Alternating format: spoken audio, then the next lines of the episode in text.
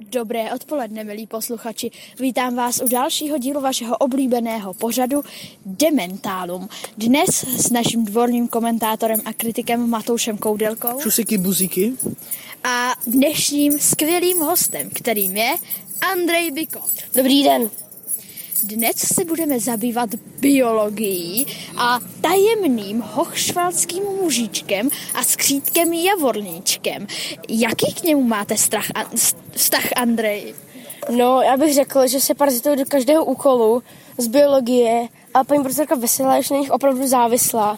A když se smějeme tomu, že se tam prostě objevujou, tak prostě ona to nechápe, ale podle nás jsou to takový autisti, kteří musí pomáhat s lesem, musíme krmit zvířata a prostě různě takové zbytečné věci, které by se mohly obstarat sami z Wikipedii.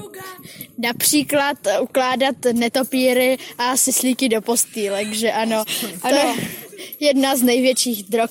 Matouši, co si o tom myslíte vy? Žeru apko.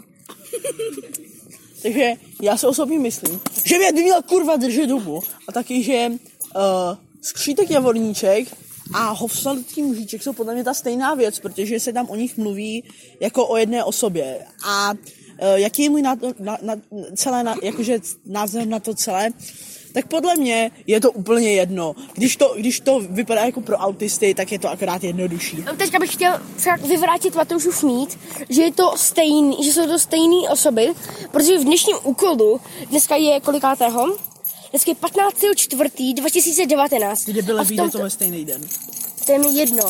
Ale Každopádně, dneska byl úkol, že Javorníček se diví, co se to tam za zvířátka, který mají ty vole kančí, kančí tělo a vyvrčí ocas, on se tomu diví. A ten hošvalský mužík, nebo jak se jmenuje sakra, tak ten, ty vole, ten se mu tam posmívá a říká, ježíš, dneska jen vole kaš, uh, maškarní ples, kámo, že jo.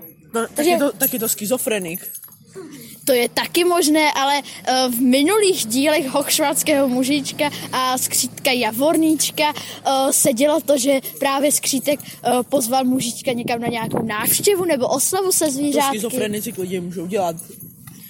Mm, jako klidně ano, taky to jde. Andrej, jaký máš vztah k biologii jako takové a k paní profesorce Vesele a jejím prezentacím? Tak biologii nemám úplně jako mezi oblíbenými předmětama, ale nějak zvlášť mi jako nevadí. A co se paní profesorky týče, přijde mi, že má moc dlouhavé prezentace a je zbyteč, má tam teda moc textu a moc dlouho se tam vyhledává ta důležitá myšlenka a připisuje se do sešitu. A kvůli tomu, že jsem si kvůli teda, já jsem byl línej si to všechno přepisovat, a číst a přepisovat a kvůli tomu už jsem použil, už jsem teďka dopsal první sešit a koupil jsem si druhý sešit.